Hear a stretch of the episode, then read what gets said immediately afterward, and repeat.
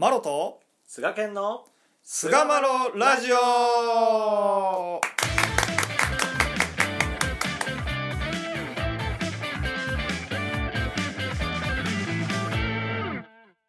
さあそれでは始まりました。第438回菅マロラジオ。はい、えー今回は、うん。えー親様120年祭ですね、はいはい。いよいよ年祭シリーズもお終わりに近づいてきましたけれども。うんうん120年祭について語っていきたいと思います。どうぞよろしくお願いいたします。はいお願いいたします。さあまあこの辺からも記憶に新しいと言いますか。まあ、そう一体我々ももう体験したというか。え意識のあるぐらいですかね。ー記憶には、はい、ありますね。記憶にあるところにはなりますけども。うんまあ人を助ける心の寛容と実践という言葉がこう連呼されたというか まあまあ、あ合言葉というか、き耳に残りやすい言葉やな。テーマ、であった。寛容って何って初めて聞いた人がほとんどやったんちゃう？難しい言葉をね、こうんう、目にした。これあれやんね、ユタツ第2号で言われたやつで、はい。ユタユタツい今の新柱さんのユタツ第1号は新柱さんに習って、えー最初に出されたのがユタツ第1号うん。ですよね。だからまあ要は4代新柱として初めて迎えられた年祭がこの120年祭だと。そうですね。うん。匂いがけを助けっていうところに、まあ、重点を置いて、えうんー連載が展開されたとうん。いうことで、まあ、1月26日の1日限りをはいはいはい。連載の日取りとしたというところが、まあ、110年祭の時と同じで、で、まあ、1年間をね、まあ、年祭の年と位置づけて、もう地場を賑やかにということを、まあ、意識しておられたんではないかなとうん。いうふうに思いますね。そうですね。はい。うんうんうんまあだからそういう形の面では110年祭をそのままこう周到しておられるようなうん。感じ踏襲か踏襲されておられ募る集して。ということですよね。そうですね。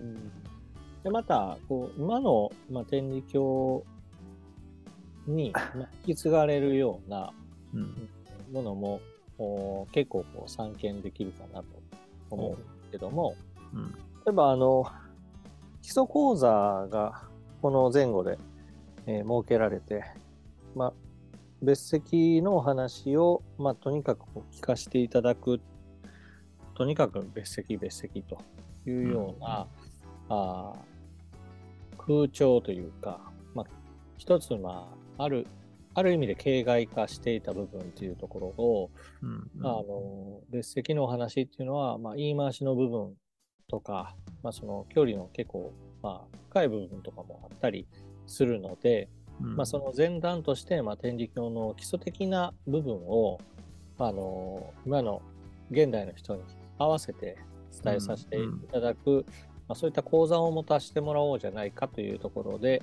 まあ、天理教の紹介コースが、あうん設けられるんですけども、うんまあ、これが今もお続く、まあ、天理教基礎講座はいはい。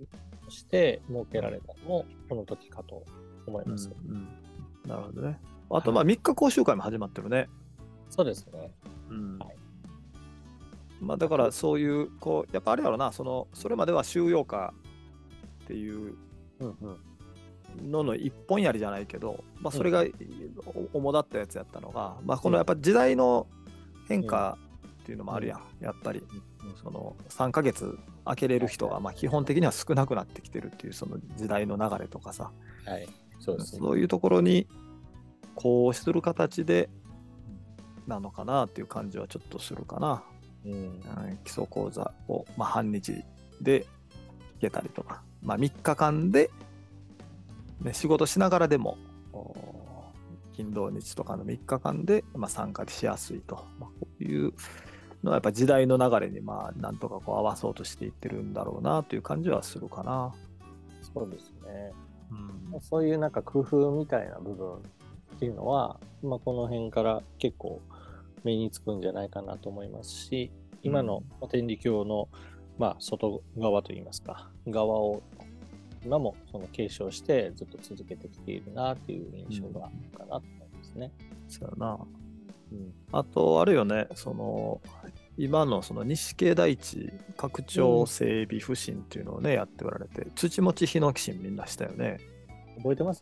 覚えてる覚えてる。俺だって収容館の時、それ土持ちヒノキシンやってたもん。あそうなんだ。うん、だ土持ちヒノキシン、まあ毎日やったかどうかちょっと覚えてないけど、はいはい。まあなんかたまにみんなで行ったりとかしてたかな、収容課生の人だと。行こう行こう言うて。うん。僕ちょうど大学生やったんですよ。あ天理大学生で。だから、あそこの土持ちは結構、まあ、そんな毎日は行けなかったんですけど、あ、うん。行ってましたね。うんなるほど。まあ、その時に俺、あ初めて愛町っていう教会があるってことを知って。何や。何なんか同じ8匹て、なんか、ちょっと後ろの天理教のフォントが違うなみたいな感じで見てて、教えてもらったら知らんのとか言われて、いや知らんし、お何あれって言ったら、愛町っていうところで、関根豊松先生って知らんとか、知らん知らんみたいな。うなんなんそれみたいな。そういう、こういう人がいてみたいな。教えて、へえみたいな。そのダンさんと勝ち合ったんかな、初めて行った時。ああ、確かに多かったかも。あそうそうんう。それで、わそういうところあるんだねっていうのを知ったぐらい知らんかった、この当時、俺まだ何も。ああ、なるほどね。うん、でへえと思って見てたっていう感じ。俺、その天台、天台、天台やったかな。うん天台生で、その、愛町の段差に遭遇した時やったかもしれないですけど、うん。その、愛町の方も、やっぱこの年祭を機に初めておじば帰りしたみたいな人がいらっしゃ。って、うん。でなんか気軽になんか声かけられて、うんあら、君、みたいな感じで言われて、天理っていうのは、愛町の信者さんしかいないのかとすごかったよね。いや、そういうわけではないんですけど、とか言って、めっちゃ説明したのは今でもちょっと覚えてる。なるほどね。ほんで、まあ帰ってきたら、愛町の人らばっかりやったから、まあ、そう思っても仕方がないぐらい、やっぱ、たくさんの方が、ああ、まあまあ、そうだね。変えられたんじゃないかなと思いますけどね なる。ほどね。で、まあ、この時にね、あの、ナウ第2党うんうん。かな、不審されたんかな。はいはいはい。その不審の時に俺、初期の頃ちょっと業者で入ってるもんね。まだ天理教やる前やったんで。ああ、なるほど。めっちゃ覚えて、てんもん。で、その竹中でさ、その、うんあの、い言うたら最初の入る業者は最初にそういう教育受けたりするんだよな、ああいう大きい現場とかって。なるほど、なるほど。でそこのはい現場の注意点とかさ、あはい安全のあれとかっていうのをこう聞かされんねやんか。はいはい。で、まあ俺、もうそれ竹中の人からこう聞いててんけど、うんあの、まあ一番面白かったのが、青いヘルメットをかぶった人たちがいると。うん。で、俺そ、その時、ヒノキ身体っていうのも知らんかったからさ、青いヘルメットをかぶった人たちがいるけど、その人たちのことは気にせず作業するようにって言われた。であの人はこっちからこれしてください、あれしてくださいっていうのは指導というか、そういうのはこっちから竹中としてやるって言ってたかな、なんか。だから勝手に、あそこにいるからちょっと手伝ってとかっていうことをしないようにしてくださいっていう指導されたのめっちゃ覚えてる。なるほど。大事なことですね。うん。え、あ、そういう青いヘルメットかぶった人たちいるんだ。へえって思ってた。さすがに梅鉢は知ってるからさ、俺。ヘルメットに梅鉢があったから、うんあ、まあなんかヒノキシン的なやつで着てはる人たち、おっちゃんらなんかな、ぐらいの感じで見てたっていうのはめっちゃ覚えてる、なんか。うん。あれは20代ですよね、西岡さん。あ、20代、20代。で、その次の年に、うんあの、天理教やることになって、収容会行って、で、その年の夏に、ヒノキ身体に行くって、まあ、なんか勝手に決まってて、ほんで、その時に青ヘルを見た時に、あ、これやってんやっていうので、そこで初めてね、ガテンがいい。1年ぐらいタイムラグがあって、ガテンがいって、あ、そうなんや、これかっていうのを見てたっていうのはめっちゃ思い覚えてるな。リコって大きいな。あ面白いよね。知らん人にしてみたら、まあそんなもんやからな。いや、その竹中さんの研修面白いな。あ面白い。まあ、要 要はだから、その怪我させたりしたらあかんわけよ、言うたら、そうやね。業者としてはな。そうや、そうや、そうや。うん、でもまあヘルメットかぶってうろちょろしてるからさ。うん。まあなんかこう頼む人もやっぱ中には出てくるんだろうねやっぱり。ちょっとこれあれしてもらえませんとかって。だからまあねそれそれでいたらね。けそれで怪我された時にやっぱその保険の問題とかいろいろあるわけよやっぱり。あるある、うん。そう。らそこができひんからさ。企業としてはね。そうそうそうそうそれやったら一人一人そういうのかけたり保険かけたりとかそういうの一個一個していかなあかんから。うん。そこはできひんっていうところやったらな後で理解できたななんか。まあ、ヒノキシン体はね、ほんまにみんながみんな、こう、なんて言いますか、五体満足で入れてる人ばっかりでもないっていう。そうそういろんな人がいるんでね、ういろんな人がいるんで、ん。まあ、その辺はねなんかすごい勉強になったななんか。そうですね。でまあね館ができて、はい。で陽気ホールとかもできてそこで、あの神楽面が公開されるっていうことになってましたよね、そうですね。行きましたよ、うん。行きました。うん。俺行ってないわ120年祭の時。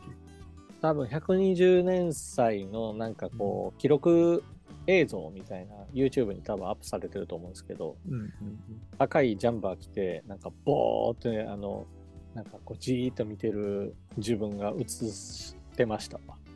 そう 神楽面っていうことすら存在を知らんかったかもしれんまだこの時は俺は。マジで。いいやでもそんなもんやででもマジで。わかるわかる。それはわかる。俺も大学生になって、あの、それぞれの地方でやってる月並祭の形以外になんかお面つけて真ん中で踊ってるみたいなことうんをその時初めて聞いたもんね。ああまあそうやろなうん。俺ほんま知らんかったもんな。まあえ、何これ？天地教ってこんなんなんて、最初、衝撃を受けたのを今でも忘れない。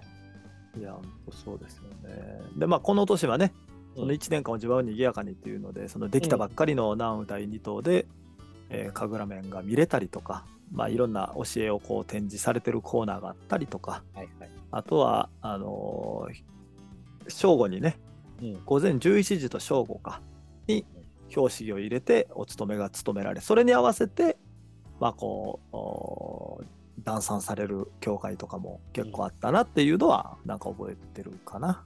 なるほどね。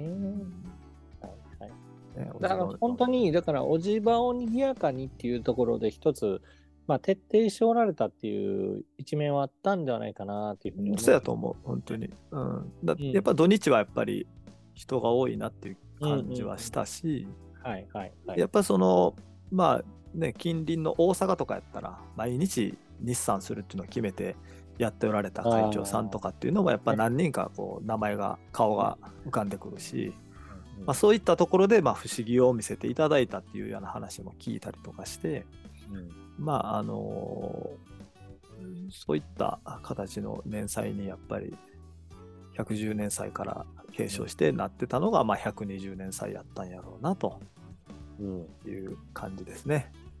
いや、本当、そうですね。まあ、どんな活動をこう展開するにしても、やっぱりその、ね、不思議を見せていただくであるとか、うん日々の自らの信仰っていうところにこう目を向けていくっていうことが、やっぱり年祭活動、ね、大切なことなのかなって、えそうですねー。話聞いて思わせてもらいうんました。うんはい。はい。というところで、第438回、親様120年祭を終わりにいたします。